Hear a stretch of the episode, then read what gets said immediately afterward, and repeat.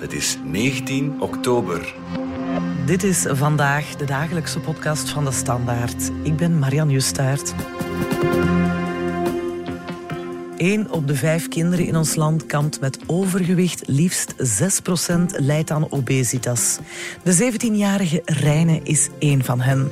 Zij verblijft al vier maanden in het zeepreventorium in De Haan. Dat is een pionier in de strijd tegen obesitas. En die strijd wordt nu fors opgevoerd door de federale regering. Hoog tijd dus voor een bezoek aan De Haan, waar we leren dat er dringend nood is aan een nieuwe kijk op obesitas.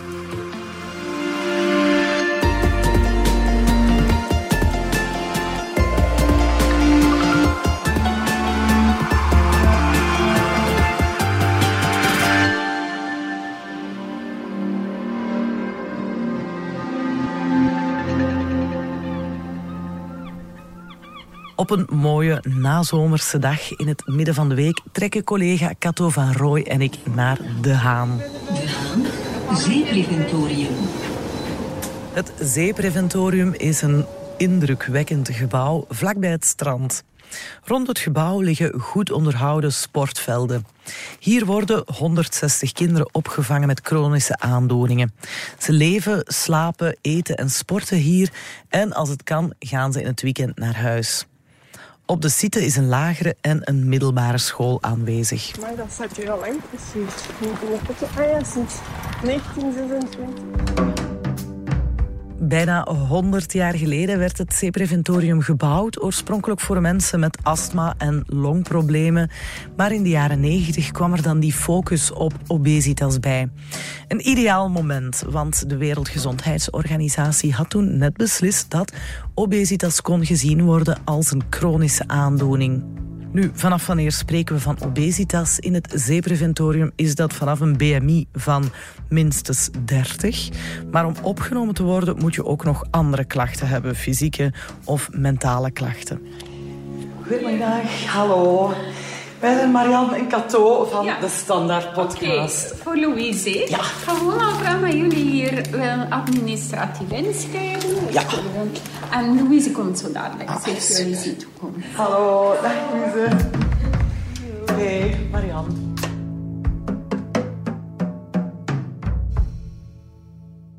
Louise, onze contactpersoon in het zeepreventorium, leidt ons rond en stelt ons voor aan psychologe Anne Tange, die van in het begin betrokken was bij het obesitas-traject. Toen ik in 1994 begonnen was, was inderdaad de aandacht zeer sterk naar dat gewicht. Hè. Ondertussen hebben we heel goed geleerd dat dat niet volstaat. Hè. Eh, je kan kinderen gezonde voeding aanreiken, je kan kinderen meer doen bewegen. Maar dat gaat eigenlijk over een stijl, een nieuwe leefgewoonte die ze moeten aanleren en die we ook aan het gezin moeten aanleren. Een van die kinderen is Reine. Ik ben Reine. Ik ben 17 jaar en ik zit al vier maanden in het zeepreventorium. Reine kwam in het zeepreventorium terecht na een doorverwijzing van haar psycholoog en psychiater. Zij kampte met overgewicht, maar dat was niet het enige. Ze werd ook lang gepest, waardoor ze een laag zelfbeeld had. Ik ben hier eigenlijk terechtgekomen door mijn psycholoog en psychiater, omdat ik eh, mentaal en fysiek niet meer goed in mijn vel zat. Ik ben zowel fysiek als verbaal gepest geweest heel mijn leven.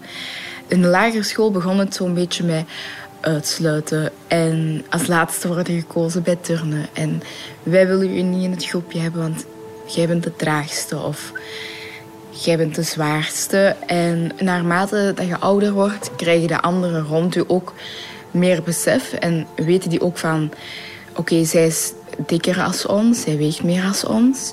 Daar zit het ook van, zij is dik omdat zij te veel eet.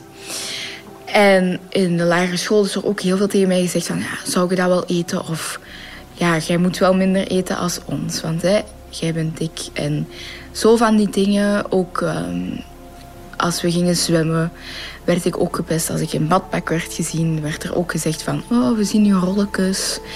In het ehm, middelbaar ben ik ook heel vaak uitgescholden geweest. En eigenlijk in het vierde, vijfde middelbaar ehm, is het slechter beginnen gaan. Heb ik ook last gekregen van paniekaanvallen en zo.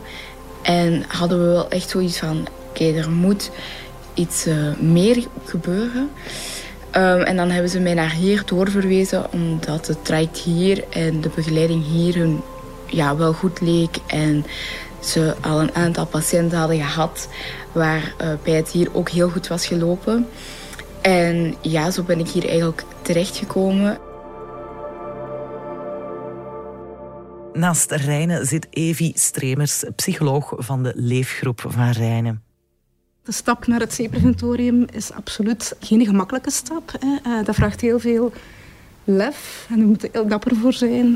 Op het moment dat ze dan bij ons worden opgenomen, gaan we echt ook wel de doelen bepalen. We hebben jongeren die wekelijks mij op gesprek komen, omdat ja, het, de, de doelen vooral gericht zijn op een beter zelfbeeld uh, krijgen. Zichzelf ook beter leren kennen, leren nadenken over wat te doen bij moeilijke momenten, probleemoplossend gedrag.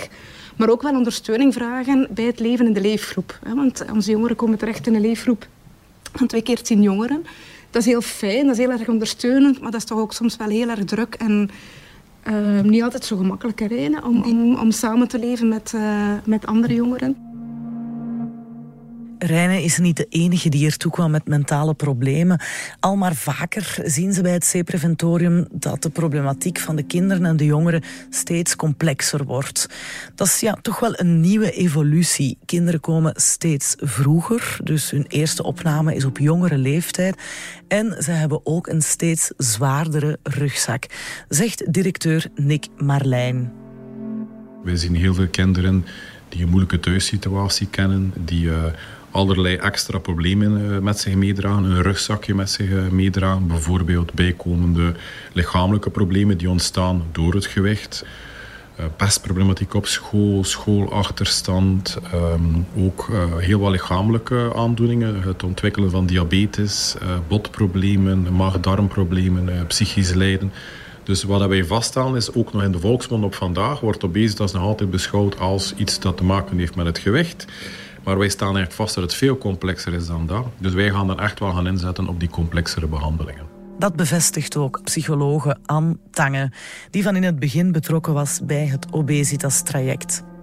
Wat je ziet in het preventorium is eigenlijk ook een doorslag van wat je ook in de maatschappij ziet. Je ziet veel meer kinderen met ADHD, er zijn veel meer kinderen met ASS, er zijn heel wat meer kinderen met problematische opvoedingssituaties. Dus zonder karikaturaal te willen zijn, ja, denk ik dat we eigenlijk de kinderen en jongeren die hier toekomen in de derde lijn, en dat is wel belangrijk, dat dat eigenlijk allemaal kinderen en jongeren zijn met een bagage die van ergens komt. En wij zijn wel gestopt met de vraag te stellen naar wat is de kip of het ei? Was de obesitas nu het gevolg van? Of is het, zijn de pesterijen de oorzaak van? Eigenlijk die vraag stellen we ons niet. Een kind dient zich aan, je doet daar een goede screening van en je ziet dat daar op die verschillende domeinen dat daar al of niet een probleem is.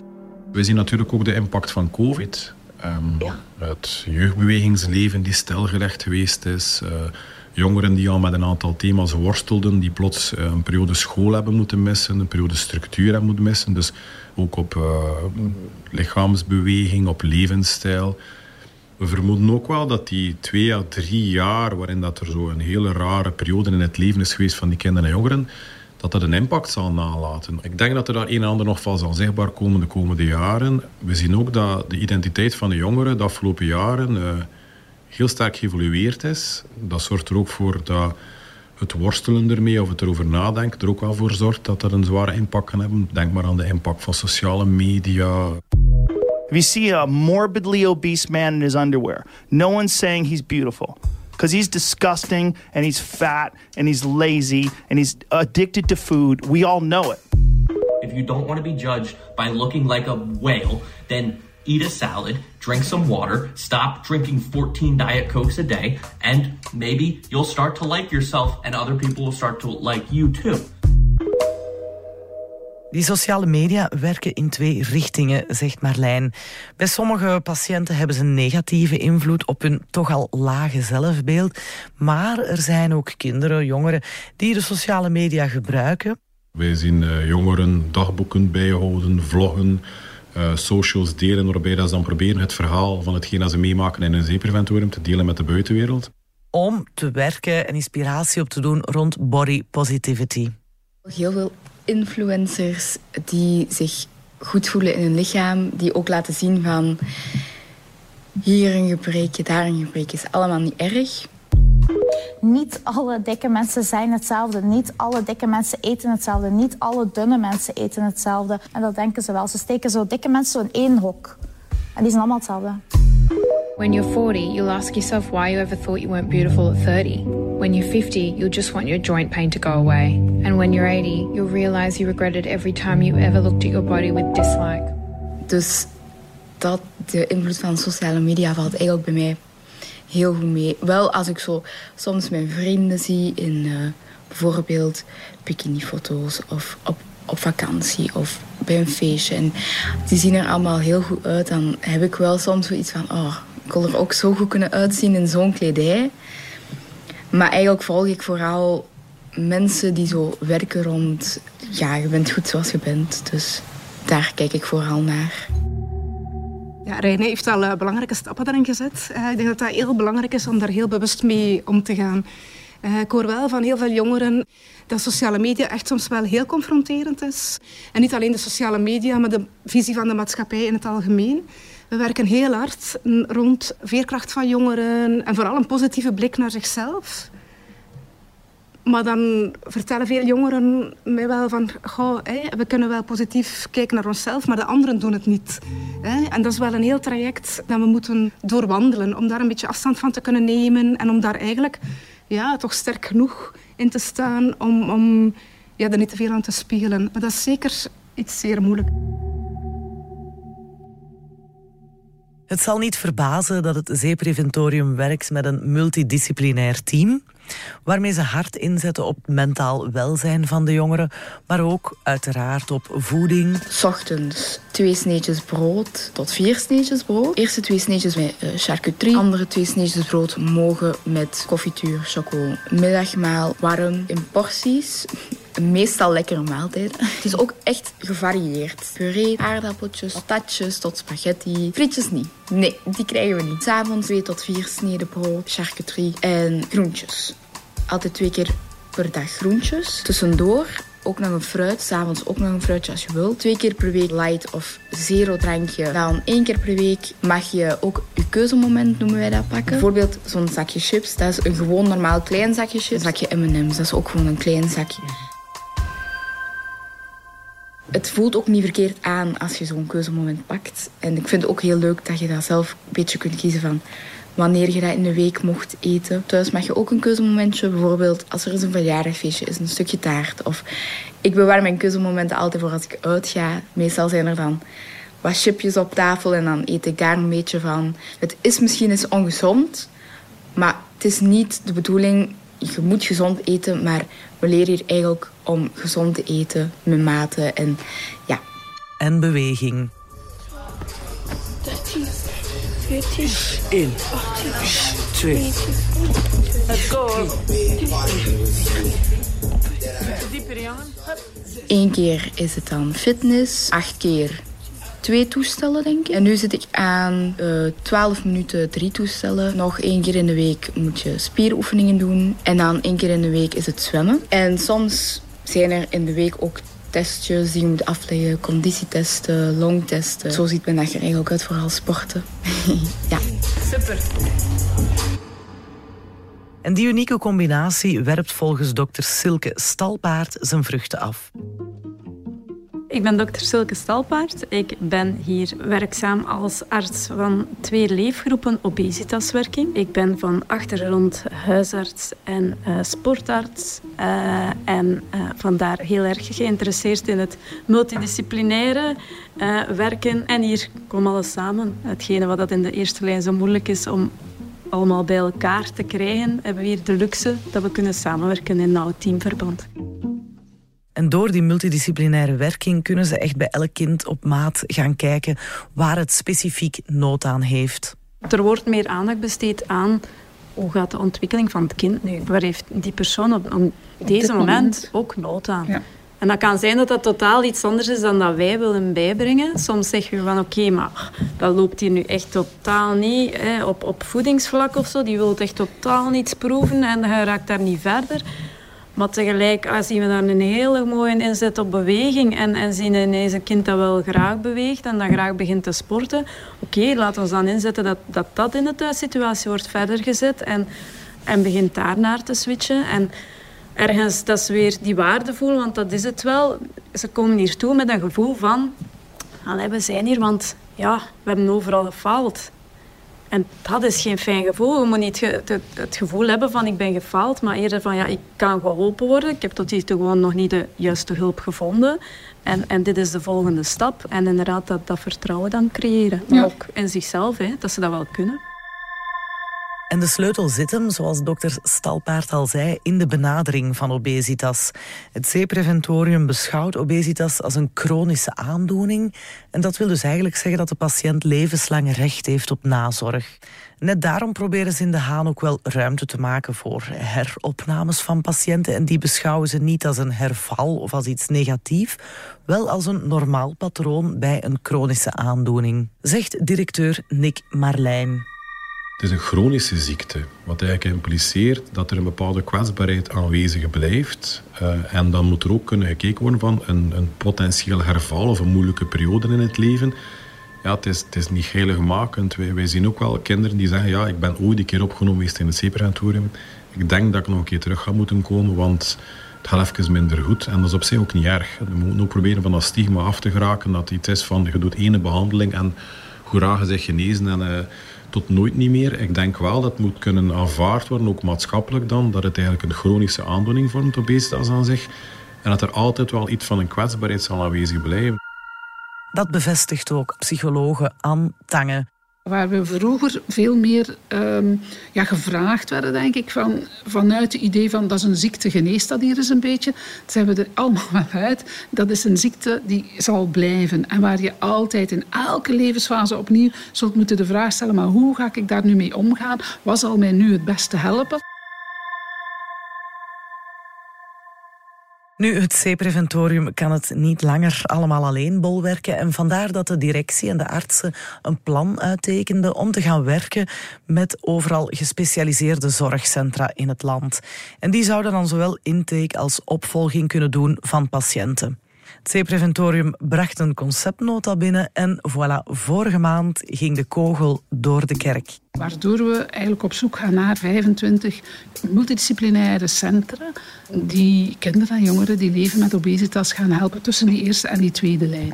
En dat gaat evengoed een adviesfunctie zijn naar die eerste lijn als een zelf behandelen op die tweede lijn, als een doorgeefluik naar de derde lijn. Maar voor ons superbelangrijk de nazorg kan naar daar. En kinderen en jongeren en gezinnen kunnen dus eigenlijk dichter bij de deur geholpen worden. En ook voor Reine is het een geruststellende gedachte dat ze na haar opname niet aan haar lot zal worden overgelaten. Terugvallen kan altijd en is normaal. Daar heb ik op zich een beetje bang voor. Ik denk wel dat ik dat ga kunnen, persoonlijk. En ja, thuis hebben we er ook... Ik heb met de diëtist bijvoorbeeld al gekeken naar... Ehm, of ik eventueel een diëtist zou willen verder doen thuis. Um, ik ga, als ik terug thuis ben, ook gewoon naar mijn uh, psycholoog gaan die ik daarvoor had. En ik heb bijvoorbeeld al een abonnement bij de fitness aangevraagd met mijn vriend. Uh, we gaan samen naar de fitness gaan. Ik ben terug in een volleybalclub gestart. Dat heb ik ook een heel lange tijd niet meer gedaan, omdat ik dat ook niet meer durfde, omdat ik niet goed in mijn vel zat. Daar ben ik nu ook terug opgestart. Dus ik heb er wel vertrouwen in. Wat kan de farma-industrie misschien nog doen? Wat kunnen wij doen als samenleving? Daarover hebben we het na de reclame. Ben jij ook verslingerd aan podcasts? Kom dan op 10 en 11 november naar Cursaal Oostende voor de tweede editie van het podcastfestival van De Standaard. Op de affiche live-opnames, talks en luistersessies van de grootste podcasts uit binnen- en buitenland. Waaronder Nerdland Podcast, De Volksjury, Gossip Guy, De Stemmen van Assisen, De Kunst van het Verdwijnen, Audiocollectief Schik, The Legend of Cillian en uiteraard zijn wij er ook met DS Vandaag, Radar en La Croix, Ik Was Gangster.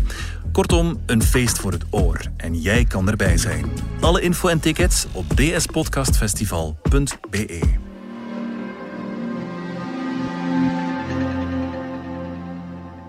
Ozempic is oorspronkelijk bedoeld voor diabetespatiënten, maar het blijkt ook heel doeltreffend te zijn om kilo's te verliezen. En het wordt dus wel degelijk ingezet in de strijd tegen obesitas. Ook in het zeepreventorium zien ze geregeld patiënten binnenkomen die al behandeld worden met Ozempic. En die behandeling wordt dan ook voortgezet tijdens hun opname. Het kan een en-en verhaal zijn, zeggen ze hier. Antange hoopt dat als de twijfels over veiligheid en kostprijzen en zo die er nu nog zijn, als die twijfels worden weggenomen, dat Ozempic kan helpen in de ondersteuning van mensen in hun traject. Je zult maar opgroeien in deze maatschappij, waarbij je op elke 10 meter dat je in de straat loopt, kunt een cola kopen, een wafel eten, waarbij elk verjaardagsfeestje met grote taarten gepaard gaat, waarbij dan hoop ik vurig voor die kinderen dat, dat die Ozempic hen kan ondersteunen en het hen iets gemakkelijker kan gaan maken. Op voorwaarde dat het gezond is en op voorwaarde dat het betaalbaar is. En het zijn vrij, veel voorwaarden aan. Hè. Maar um, ik hoop vooral dat het hen kan helpen, ondersteunen. Iets leven iets gemakkelijker maken. En ja, ook de maatschappij heeft een verantwoordelijkheid, want nog al te vaak worden kinderen en jongeren met overgewicht gestigmatiseerd. Het eigen schuld dikke bult verhaal is nog hardnekkig aanwezig in onze samenleving. Reine weet er alles van. Um, als ik in de refter moet eten, allez, hier niet, maar op school, als we samen eten in de refter, ik heb heel lang gehad dat ik um, eigenlijk nog honger had, maar evenveel at als mijn vrienden of zelfs iets minder, omdat ik niet wou tonen of wou laten zien van het is niet omdat ik te veel eet dat ik dik ben. Dat komt wel echt van die woorden dat zijn gezegd van vroeger. En het is ook enkel niet leerlingen die u pesten of uitsluiten, maar ook leerkrachten heb ik ook al uh, meegemaakt. Mijn uh, turnleerkracht bijvoorbeeld heeft mij heel vaak bevooroordeeld omdat ik te zwaar was en niet veel dingen kon en mij niet genoeg inzette. En daardoor ben ik LO ook niet graag. Allee, dat doe ik eigenlijk ook niet meer graag. Nu al meer. Ik heb er hier al heel hard aan gewerkt. En uh, ik hoop als ik terug naar school ga dat het uh, beter gaat gaan. Dat denk ik wel. Ik, ben, mijn klas heel, ik heb een hele goede klas. Heel lief. Ik sta er nu heel goed in contact mee. Dus ik hoop dat het beter gaat gaan. Ben ik eigenlijk wel zeker van.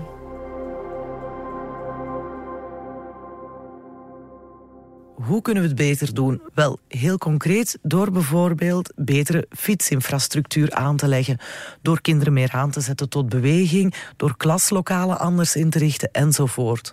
Maar toch vooral door met een andere blik te kijken naar jongeren met obesitas. Zo zeggen opvoeder Karel Mestag en opnieuw Antangen. We zijn dagdagelijks bezig met jongeren die, die, die vaak uit, uit heel kwetsbare achtergronden komen. We zien hen uh, dag in dag uit vechten tegen een hele moeilijke uh, problematiek. Uh, we zien hen in hun mooiste periodes, we zien hen in hun slechtste periodes, maar we zien hen vooral vechten. En dat is heel belangrijk. En wij zijn heel trots op onze patiënten.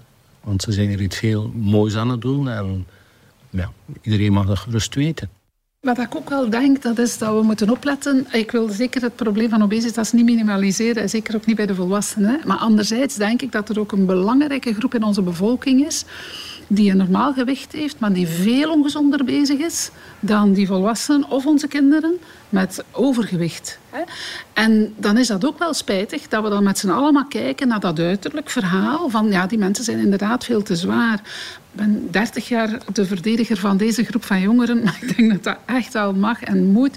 Die kinderen die zijn niet altijd, en die gezinnen die zijn niet altijd zo slecht bezig. Dus daarom dat ik zeg, we mogen het ook geen karikaturen van maken. Ze hebben gewoon het ongeluk om voorbeschikt te zijn. Het ongeluk misschien van soms in een bepaalde context te komen die niet zo gezond is voor hen. Je zult maar eens leven op een tiende verdieping uh, in een appartement zonder een balkonnetje. Hè? Uh, en je moet daar dan toch ook maar gaan bewegen en uh, zorgen dat je alles gezond aanpakt. Dus er zijn best wel wat contextfactoren die inderdaad beïnvloedend zijn. En ze hebben het ongeluk dat het zich toont door overgewicht. En over gewicht gesproken, gelukkig leren ze hier ook dat een mens zoveel meer is dan het cijfer op de weegschaal. Ik ben zeker gelukkiger als vier maanden geleden. Sowieso, ik ben heel blij dat ik hier ben terechtgekomen. Ik voel mij ook beter in mijn vel eigenlijk, fysiek. Bijvoorbeeld lopen deed ik vier maanden geleden helemaal niet. Nu loop ik elke week drie keer of zo. Ik vind dat heel leuk om te doen en het gaat ook vlotter. Allee, ik ben heel gelukkig dat ik gewicht verloren ben, maar zeker, dat is niet het enige waarom ik hier zit. Ja, ze zeggen dat ook altijd van gewicht is niet het belangrijkste. En dat is ook wel echt zo. Het is echt veel belangrijker. Ik voel mij mentaal ook veel beter. Ik zit beter in mijn vel. En dat is voor mij belangrijker dan het gewicht dat ik op de weegschaal zie. Dit was vandaag de dagelijkse podcast van de Standaard. Bedankt voor het luisteren. Alle credits van de podcast die je net hoorde vind je op standaard.be-podcast. Reageren kan via podcast.standaard.be.